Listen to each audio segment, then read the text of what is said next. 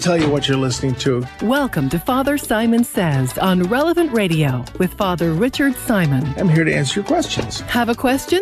Give us a call. 1 888 914 9149. As any question you may have about the Lord, the faith, and the church, That's 1 888 914 9149. this is, in fact, a radio show called Father Simon Says on Relevant Radio. Welcome, welcome. Well, oh, there. Now we're up. Uh, Welcome, welcome, welcome, welcome, welcome. All that said, let's pray in the name of the Father and of the Son and of the Holy Spirit. Come, Holy Spirit, fill the hearts of your faithful and kindle in them the fire of your love. Send forth your Spirit, they shall be created, and you shall renew the face of the earth. Lord, you taught the hearts of the nations, and the hearts of the faithful by the light of the Holy Spirit. Grant us by that same Spirit to have right judgment in all things, and evermore to rejoice in his comfort through Christ our Lord. Hail Mary, full of grace, the Lord is with thee. Blessed art thou amongst women, and blessed is the fruit of thy womb, Jesus. Holy Mary, Mother of God, pray for us sinners now and at the hour of our death. Amen. Saint Michael the Archangel, defend us in battle. Be our protection against the wickedness and snares of the devil.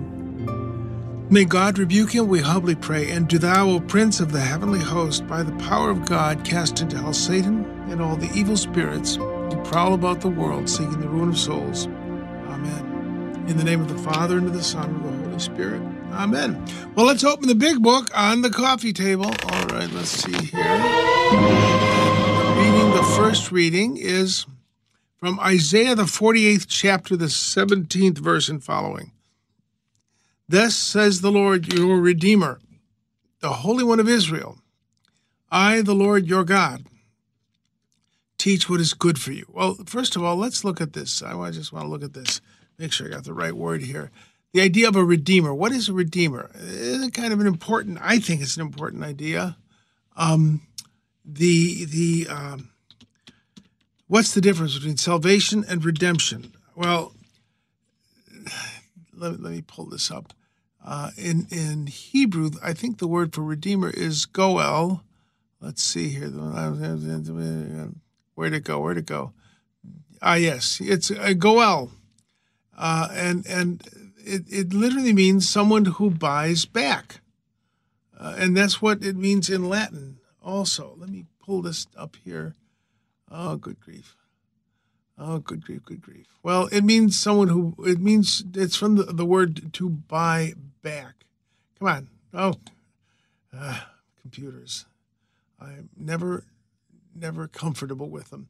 Uh, redeem. Let's look at the word redeem. Emere in Latin is to buy, and re is back. So redemere means to buy back. Salvation is when you are saved from imminent disaster. Um, that's that's what salvation is. You're about to go over the cliff and someone stops you, you've been saved. Salvation isn't enough. Now, listen carefully. Salvation is not enough. You have to be redeemed also. And to be redeemed means to be purchased back. We recently uh, talked about the presentation uh, of the Lord in the temple. At least I did. I forget where I was talking about that. But uh, um, oh, uh, Saint Joseph. I, I think it's a beautiful thing that that uh, uh, the firstborn of Israel had to be bought back because they belonged to the Lord. The Lord had spared the firstborn of Israel in the plagues of Egypt, uh, and the firstborn of Egypt, of course, had perished. So the firstborn belonged to the Lord. And thus you had to uh, buy them back. And the offering of the poor man, somebody asked, ah, that's what it was. Somebody asked the other day why we thought Jesus was poor. You know, Joseph had a trade. He must have been middle class. There wasn't much of a middle class in the ancient world. You had the rich, you had the poor.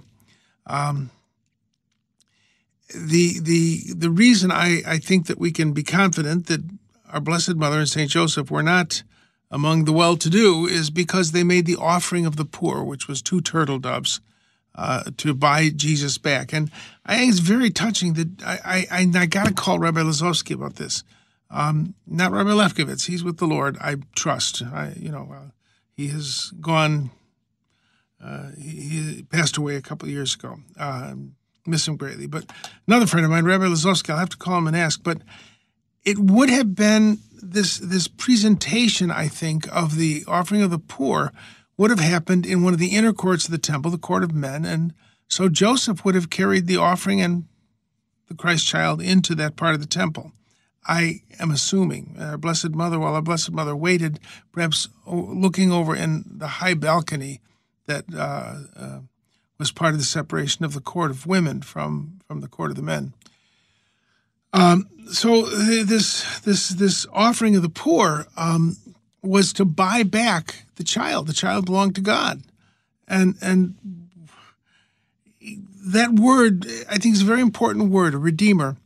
That in the ancient world, for instance, if you were captured by sla- by pirates or brigands, you would be held for ransom. Captives taken in war were sold as slaves, and if um, your family knew where you were and they could afford it, they would go and buy you back and restore you to, position, to your position in the family. It's not enough to be saved. We need to be restored to our position in the family of God. So the Lord is our, our kinsman redeemer, our Goel. Uh, you read that in the story of uh, uh, Ruth, uh, that, that uh, Boaz, who was her kinsman, did not have the right to, there was a field apparently to be bought, and Ruth came along with the field. Uh, and Boaz wanted very much to marry Ruth, but there was another person who had the right to the field, and he had to he had to uh, abjure his right to buy that field, and and with it to to um, take the the wife of his his kinsman. So he said, "Never mind." And Boaz bought the field. Boaz got the wife, and he she was one of Ruth was one of the ancestors of Jesus. So that's that's that's the idea of a kinsman redeemer. You're restored to the family. Uh, this was Ruth. She was restored to the family of her deceased husband. Okay. So, well, we've got one line down. Thus says the Lord, your Redeemer, the Holy One of Israel. And this is this is the nugget. I teach you what is for your good, and lead you on the way that you should go. That's interesting. Uh, if you hear, if you heart would hearken, uh, I think that's always kind of funny. Hearken. It means listen. If you would listen to my commandments or pay attention to my commandments, your prosperity would be like a river. Let's go on to the gospel. Jesus said to the crowds, To what shall I compare this generation? It is like children who sit in marketplaces and call to one another. That phrase really jumped out at me. Children who sit in marketplaces. Uh, the word is agora. It's the Greek word for uh, an assembly place, the marketplace. What are kids doing in the marketplace? Well, they did not have daycare. And if you went to sell your farm goods or something that you had made in the marketplace, you brought the kids with you, and there would be kids running around the, the marketplace. To me, this is a very charming little vignette of ancient life. Uh, that that uh, all these kids would be running in and out of the market stalls and just causing general chaos, as uh, as kids will do, and they Jesus seems to be quoting uh, a child's game. Uh, there's different theories about it. We played a flute, but you did not dance. We sang a dirge, but you did not mourn. I don't want to play that game. I don't want to play that game either. That that makes sense to me. That that, that interpretation. It may be a, a, a, game like well, you'll forgive the analogy, but Simon says the uh, uh, you know the the kids trying to to uh, to kind of one up the other. What kids do, but the idea being that nothing makes makes them happy. Nothing nothing satisfies. And you know, it is so easy to be so very critical of things. Um, you know, this isn't good enough. Well, that's not good enough either. That we all make ourselves to be experts. John was possessed by a demon because he wasn't normal. Then Jesus was very normal. Say, ah, he's just normal you know, he's hanging around with a bad crowd. And then it ends with wisdom is vindicated by her works. That that phrase, uh, what what what does that mean? Well, I think in the verse, this is Matthew's version. Oh, come on, where's my mouse? Uh, let me look this up. In I should have looked it up already, but it just occurred to me I should look this up. Um, the the uh, quote in Luke, I believe, and I'm talking slow so I can get it Uh, yeah. In Luke, it's wisdom is vindicated by her children. And in Matthew, it's uh, um, uh, the, the uh, um, wisdom is vindicated by her works. But it's the same the same thing. It's it's uh, uh, wisdom is is is justified, and and that really is the the word that's used here. Wisdom is justified by her children. In other words, what what what's it produce? What what is the end result of of of wisdom? Uh, if something is is really wise, it produces results. You know, I was listening to Father Rocky, and he was quoting someone who said um, uh, that uh, this is the way I heard the proverb that um, knowledge is the awareness that the tomato is a fruit. Wisdom is the good sense not to put it into a fruit salad or to serve it for a dessert. Uh, the uh, uh, this this idea of wisdom is is how knowledge can be applied in a way that's beneficial. Knowledge, well, knowledge is great stuff. But wisdom has children. Wisdom has works. It produces something. Wisdom that does nothing is, well, it's not very wise. Uh, all right, let's get back to this. Never tell me what you believe. I I can see what you believe by what you do. Now, I'm of course exaggerating, and one should, as I always say, take it with a grain of salt. But the uh, the the idea that somehow I can believe something, or I can hold something to be true, or I can be aware of something, and I do nothing, well, it's pointless. Why even bother to know? But wisdom wisdom is vindicated by her works. Wisdom is vindicated by her children. That that um, if, if something is wise, it causes action. And I think we need to understand that. Now, just kind of in a general way, and forgive me because uh, you've heard me say this a whole lot. Uh, the the idea that that well, how, to back up? I, I, you know, I say this, and, and, and people say, "You mean I shouldn't pray for things?" No, you can pray for things, and if they are useful to your salvation, God will give them to you. Uh, he's very generous. But the prayer of the pagan, you often hear me say, is, "Give me what I want." We somehow think that by certain rituals, certain actions, we convince God to do what we want. Isn't that what prayer is for? Getting God to do what we want in fasting. Well, if we're really miserable, God will feel sorry for us and give us what we want. That's nonsense.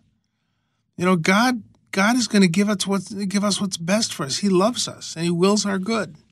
And you know, St. Thomas Aquinas wisely and wonderfully says that that um, even the sinner is seeking the good.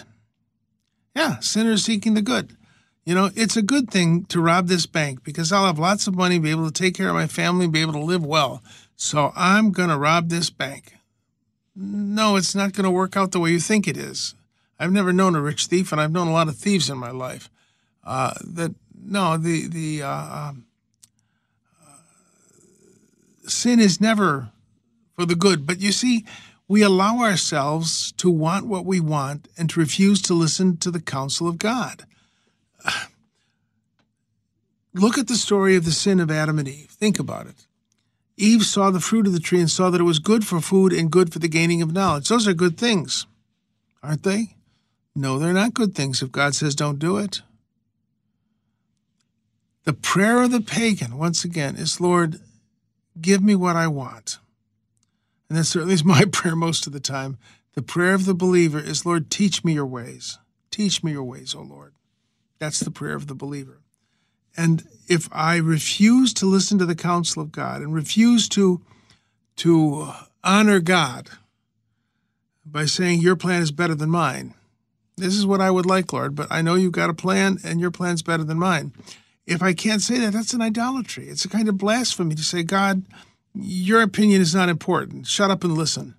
That's what we're saying to God when when when we we don't trust His will. And I, I mean, I'm I'm saying this out of the fullness of my heart. I I rarely remember this when I'm praying. So, oh Lord, get me out of this mess. Do what I want. Amen. So, I think this is an important insight that that when we refuse to take counsel, the counsel of God, we're we're playing with disaster. First reading says it. I'm your redeemer. I I'm I want to teach you what is for your good. And then the gospel, uh, people made themselves the judge of God when they became the judge of Christ. So don't do that. Understand that that uh, God's plan is perfect, and it, it, the spiritual life. Well, I mean, I've said this at least a thousand times. God has this problem. He thinks he's God. And 99.99% of what he's going to do in my life and in yours is to convince us of that fact. If we can get get that lesson learned that God is God and I am not, then we begin to to to grow in the spiritual life. But that's lesson 1. Uh, you know, speak, Lord, your servant listens. Well, all that said, we're going to go to a break. We'll come back with, uh, well, uh, with letters, and uh, I just want to kind of revisit a letter uh, that I've been thinking a lot about. And uh, you can call in, the phones are open at 888 914 9149. That's 888 914 9149. We'll be right back.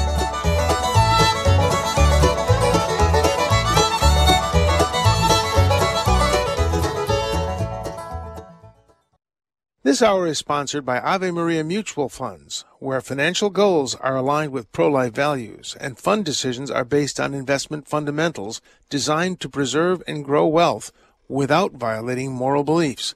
More information at AveMariaFunds.com.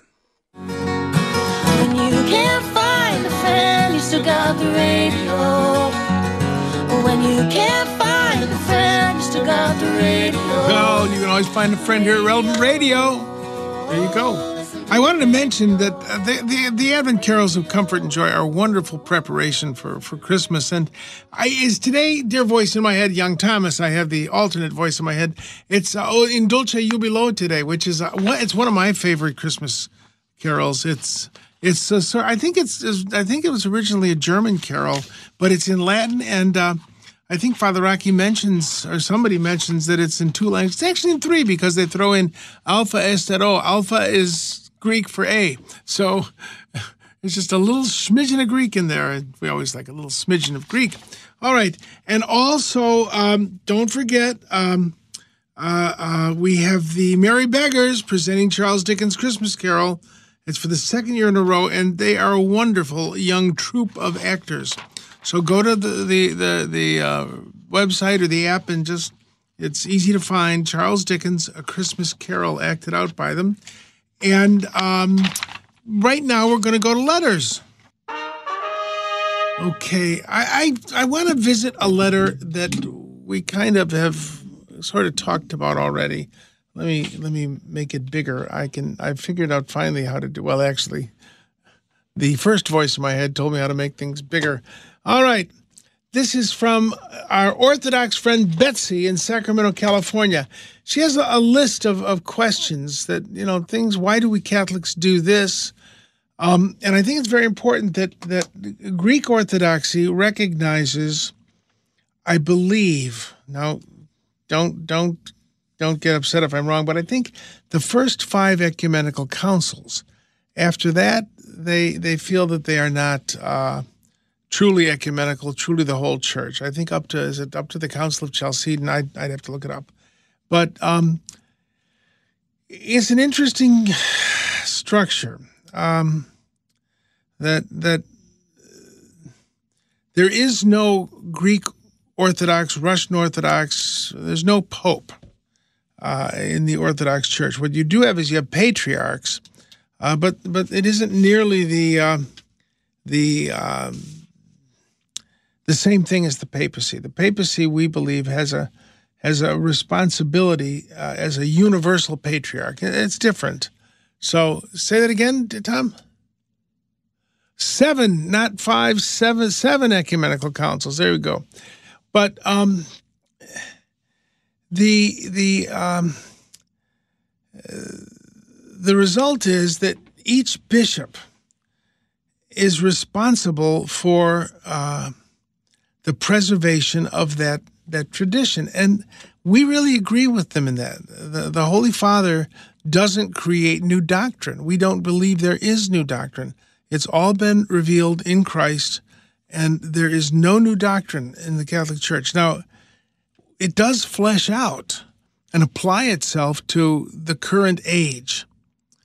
But the doctrine doesn't change. And that's the point I'm trying to make here that, that the doctrine doesn't change. Humanity does. God does not change. We do. The Orthodox get very upset with us because they claim we've added something to the creed. We say that that um, that the Holy Spirit proceeds from the Father and the Son. And I think this is a good thing to talk about to explain uh, the changes that we do make. Uh, the the the Holy Spirit proceeds, we believe, from the Father and the Son. Now, most early uh, commentators would have agreed with that, and I think most Orthodox uh, uh, commentators now would agree that the Holy Spirit proceeds from the Father and also from the Son. What can be said about the Father can be said about the Son. That that uh, some people would qualify to say the Holy Spirit proceeds from the Father through the Son, but uh, you know I, I think that there's not a real argument about that. The argument is about why did you insert it into the creed? The creed was fixed in the first seven ecumenical councils. Why have you Westerners? Why have you Latin Catholics, Roman Catholics, and that's what they call us, Latins. Why have you added that to the creed? There's a very specific reason that the Arian heresy persisted in Spain. That that uh, the Visigoths who conquered the Roman uh, province of Spain and ruled it for centuries, they were Arian Christians. They didn't believe that Jesus was co eternal with the Father. They didn't believe that Jesus was quite as divine as the Father. Uh, that they they thought uh, of sort of the military chain of command. The Father's on top, then the Son, then the Holy Spirit, and we don't think that the Father, the Son, and the Holy Spirit are one in being. And and uh, as I said, what can be said of one member of the Trinity can be said of the other. But this attitude that Jesus was somehow sort of a lesser form of God persisted in Spain because of the Visigothic rulers, even after uh, um, uh, the the conquest of of of Spain by by the Muslims. So it seems that Charlemagne, around the year 800, you know, the, the, the Muslims conquered Spain. When was it? Was it seven seven twenty or seven twelve? Uh, the Muslims conquered Spain, and uh, uh, the the peninsula was slowly taken back over the course of the next 700 years. Islam was a was a dominant presence in much of Spain for 700 years, and inch by inch, starting a few centuries after the the Muslim conquest, the uh, Spaniard Christians from the north took back the country, and the problem persisted. So Charlemagne who was crowned emperor of the West in 800 by the Pope, he, I think it was he who insisted that they add the verse "and from the Son," which in Latin is called filioque. Que means and when it's tacked at the end of a word, and filios is son. So filio means from the Son or with the Son, and filioque means and from the Son. It is interesting that Eastern Christians who are in union with the Pope do not add the filioque clause. They don't say and from the Son. That was particularly applied to the West, where this Arianism persisted. My point being in this, this was a specific cultural and historical problem that was addressed by this apparent change. It isn't a change in doctrine, it's a change in discipline. And I think that that that's an important thing to understand. Things change not because the gospel is true, or not because uh, not because the gospel isn't true, or the gospel is adaptable, and not because the deposit of faith can change. The deposit of faith is fixed. What we believe is fixed. The Pope does not and cannot create new doctrines. He can only emphasize those doctrines which a society or a time is is what's the word is is abandoning. So Betsy asked body, blood, soul, and divinity. When did soul and divinity get added? The, the Greeks believe that the Eucharist is the body and blood of Christ. They essentially they don't call it. I don't think they use our vocabulary, but they believe what we believe that this is truly the body and blood of Christ. so when and why did we add soul and divinity? I do not know when that phrase was added. I, I wouldn't be at all surprised if it was added in the uh, um, oh gosh in the uh, in the Middle Ages uh, because of Eucharistic miracles. But you know, again, I, I don't know when it was added, but I can tell you why it was added because in the West, you know, when a miracle happens in the Eastern Church, in the Orthodox Church, in the Eastern churches uh, that are united to the Pope.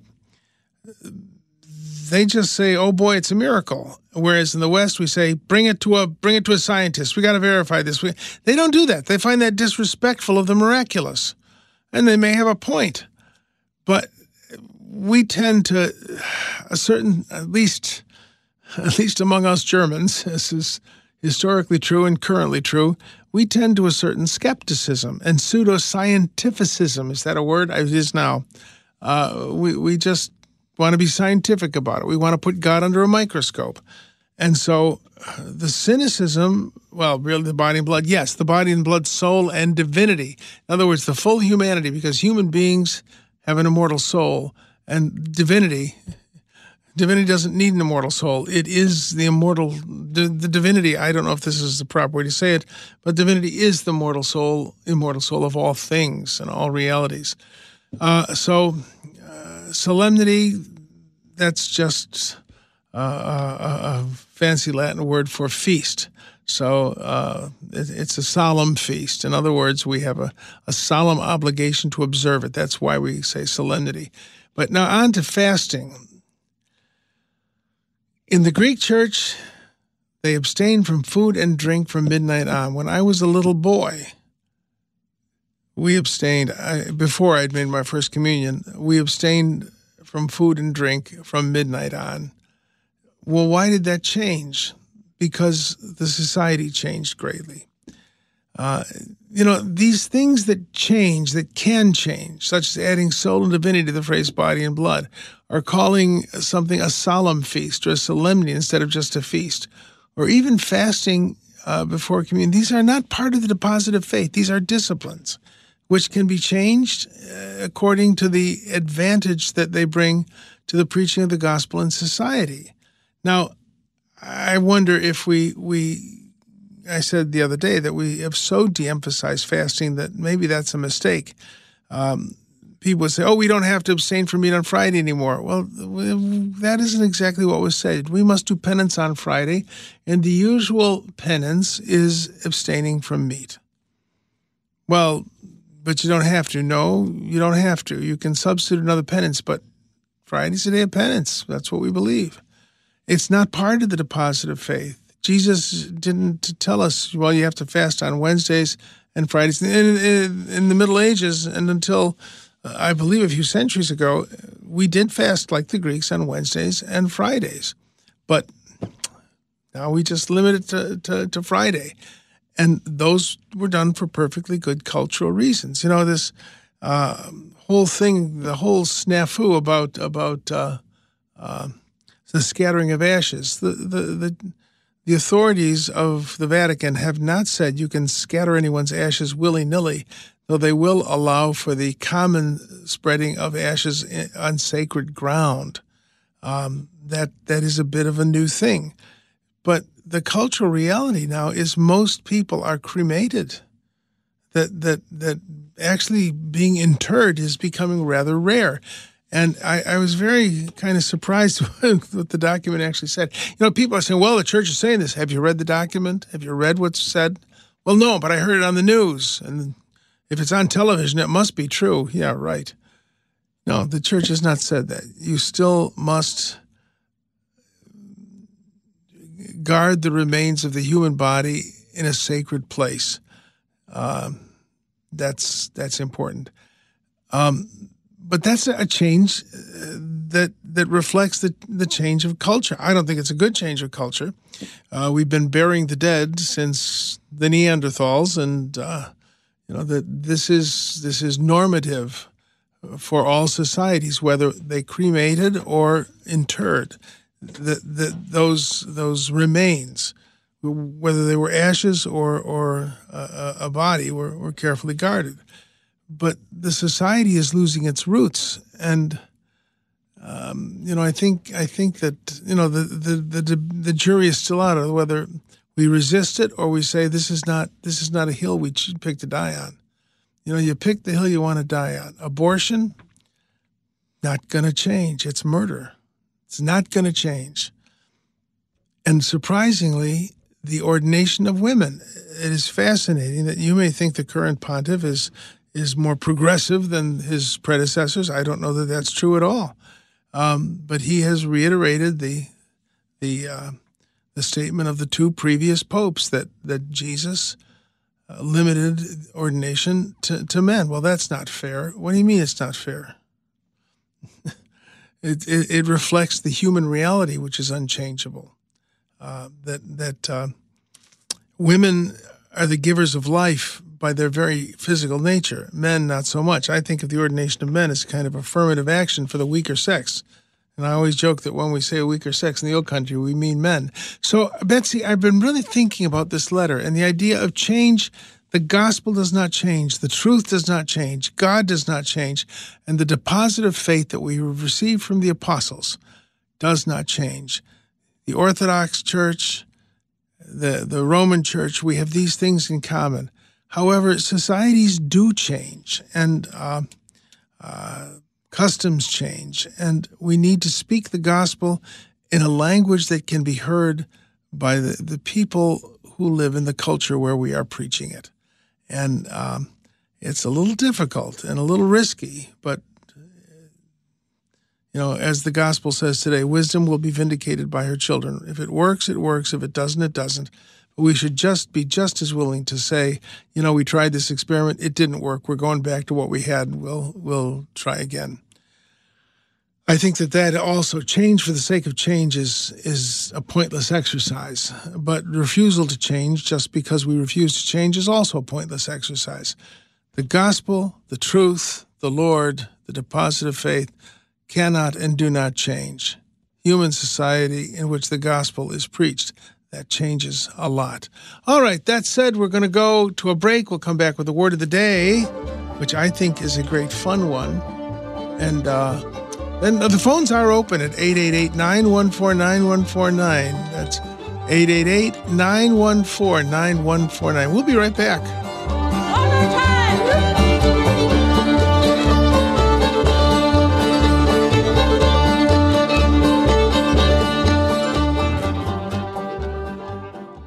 Network sponsor Time Bank can make remote account opening easy. No matter where you are in the country, they offer mobile and online banking and knowledgeable bankers that answer the phone. More information at time.bank. That's time.bank. Member FDIC. Then you better start swimming or you'll sink like a stone. The times they are a changing.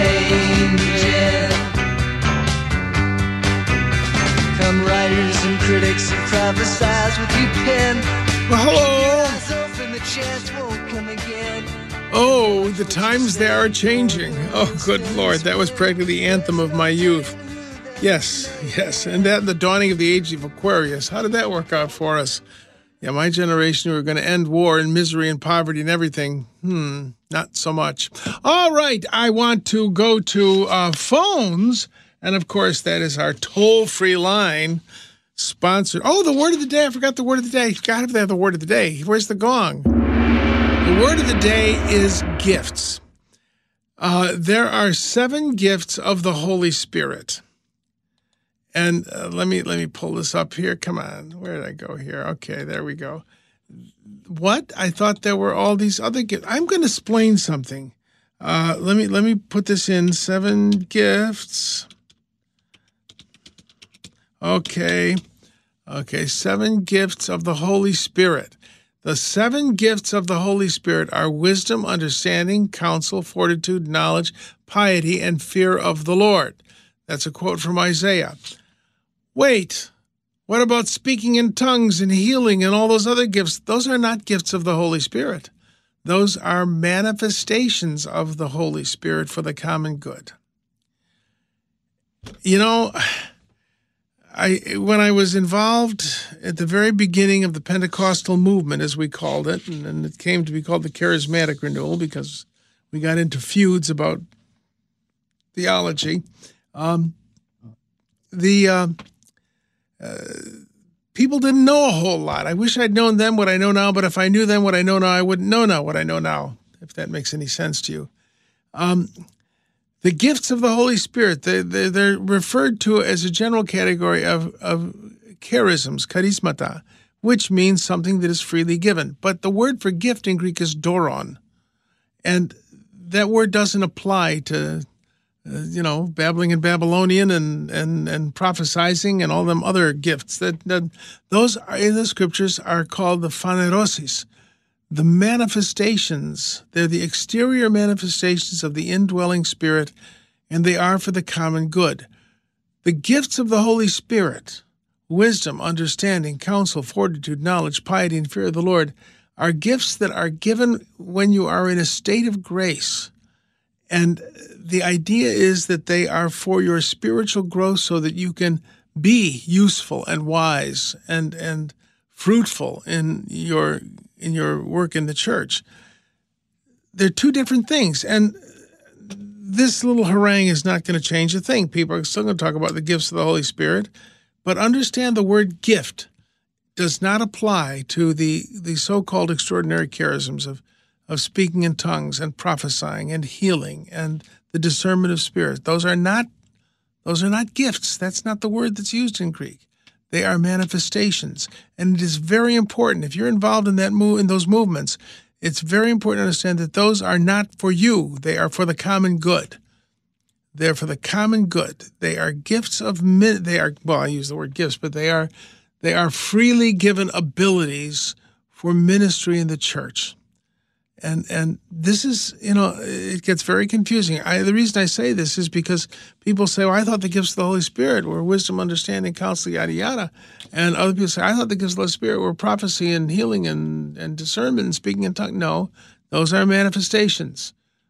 Gifts are things that are given to the individual by the Holy Spirit that they might grow in the Lord. That's how I see them. All right, let's go to phone calls. The phone is ringing. I know, I know. It's Rose from Los Angeles. Rose, what can I do for you? Good morning, Father Simon. I wanted to ask you something that um, that I've heard in uh, over my time as a convert uh, to the Catholic Mm-hmm. Church. This this is the term I've heard often: respecter of persons. Yes, God is not a respecter of persons. Just as a good parent, you know, uh, people used to say to my mother, Oh, you must be so proud to have a son who's a priest. And she would say, I'm proud of all my children. She loved and respected me, but not more than my brothers and sisters. In other words, there is an equality uh, uh, before before God that nobody gets special clout. Now, people say God loves another person, more, one person more than another. I don't believe that. I believe that God's love for every individual is infinite. He loves people differently and calls them to different things, but He loves all of us infinitely. And you can't have more or less infinity.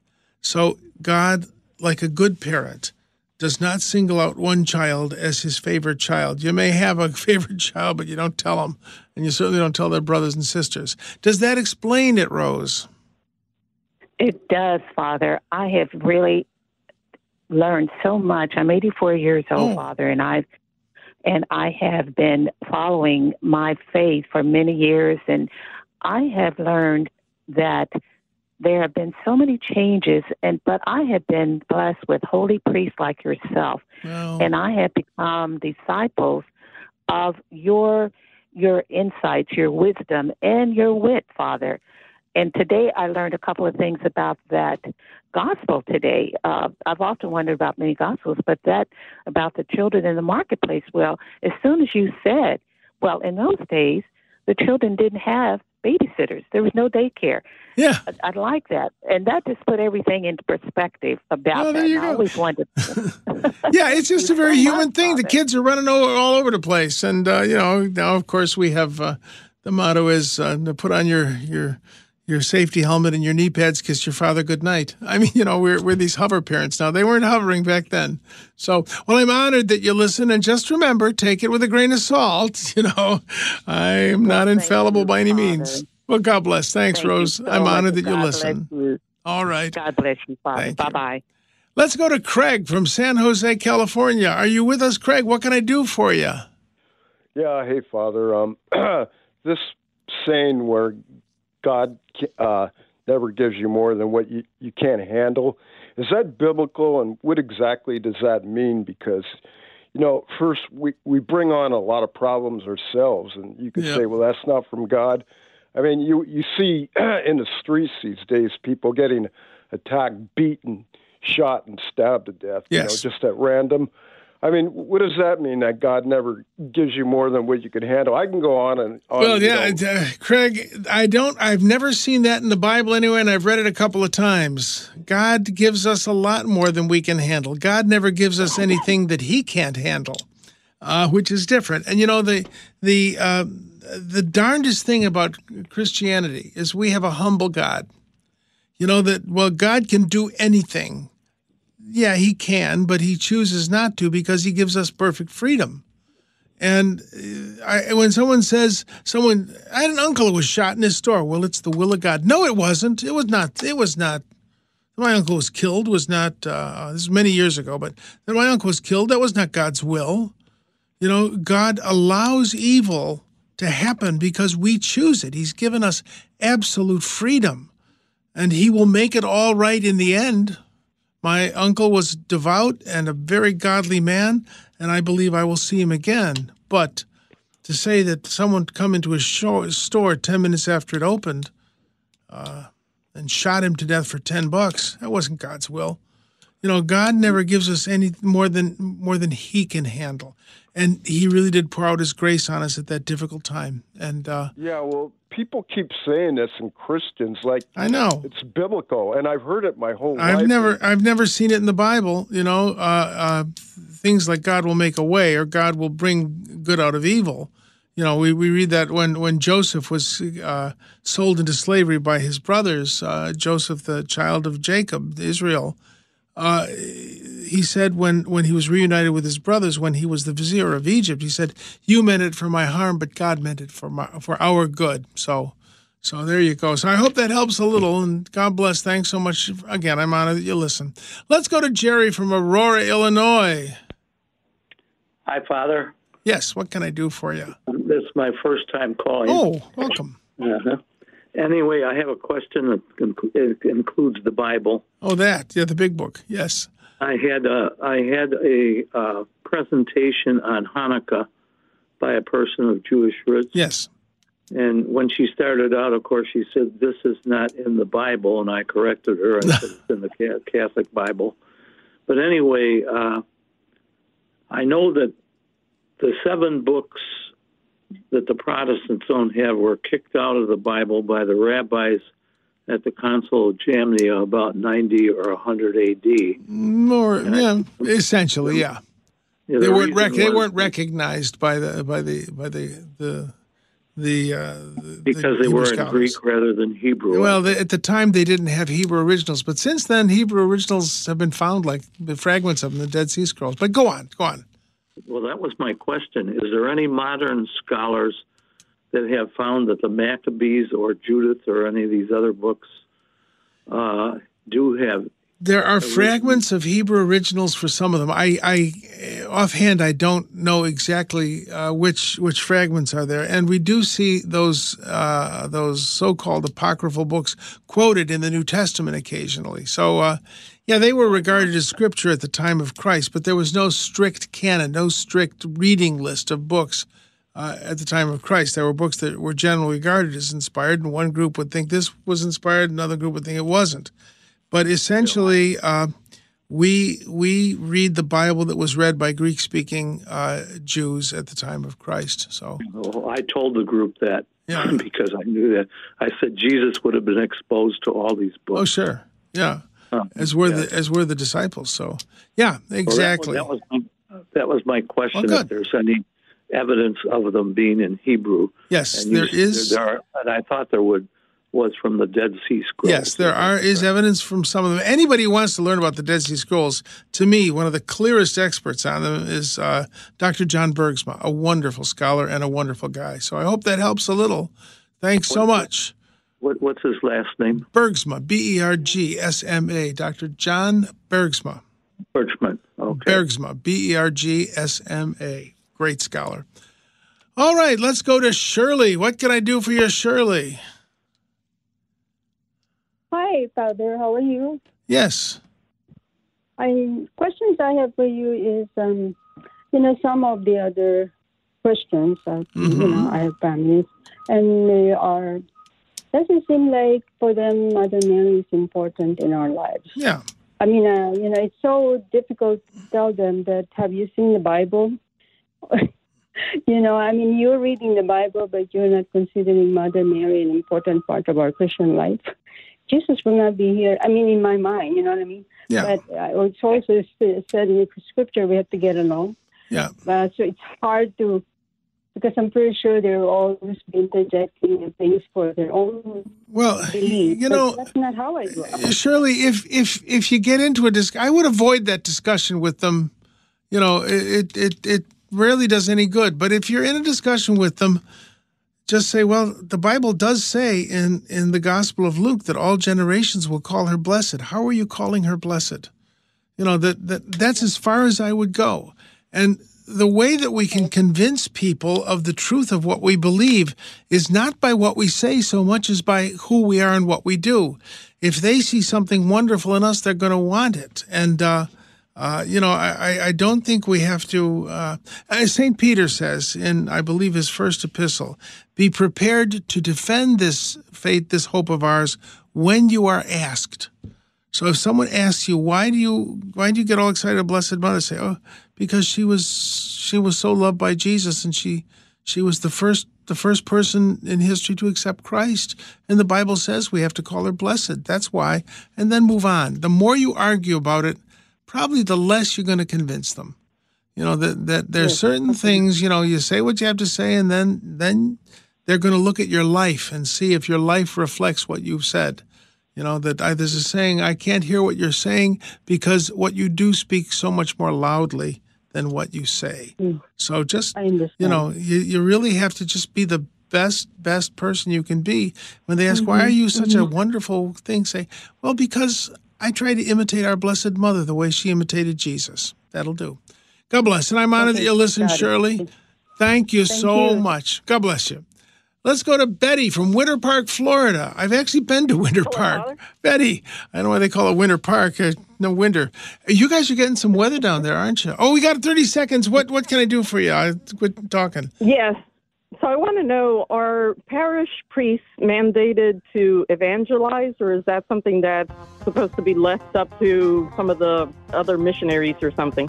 Well, every Christian is mandated to evangelize. Um, that we evangelize by who we are, as I said to to uh, uh, Shirley, that that the example of our life and the, the, the, respect and courtesy with which we treat people. Uh, that that the work, however, of the church in the world, that's the point of the Second Vatican Council. That's the work of the laity. But speaking of evangelizing, Drew is coming up.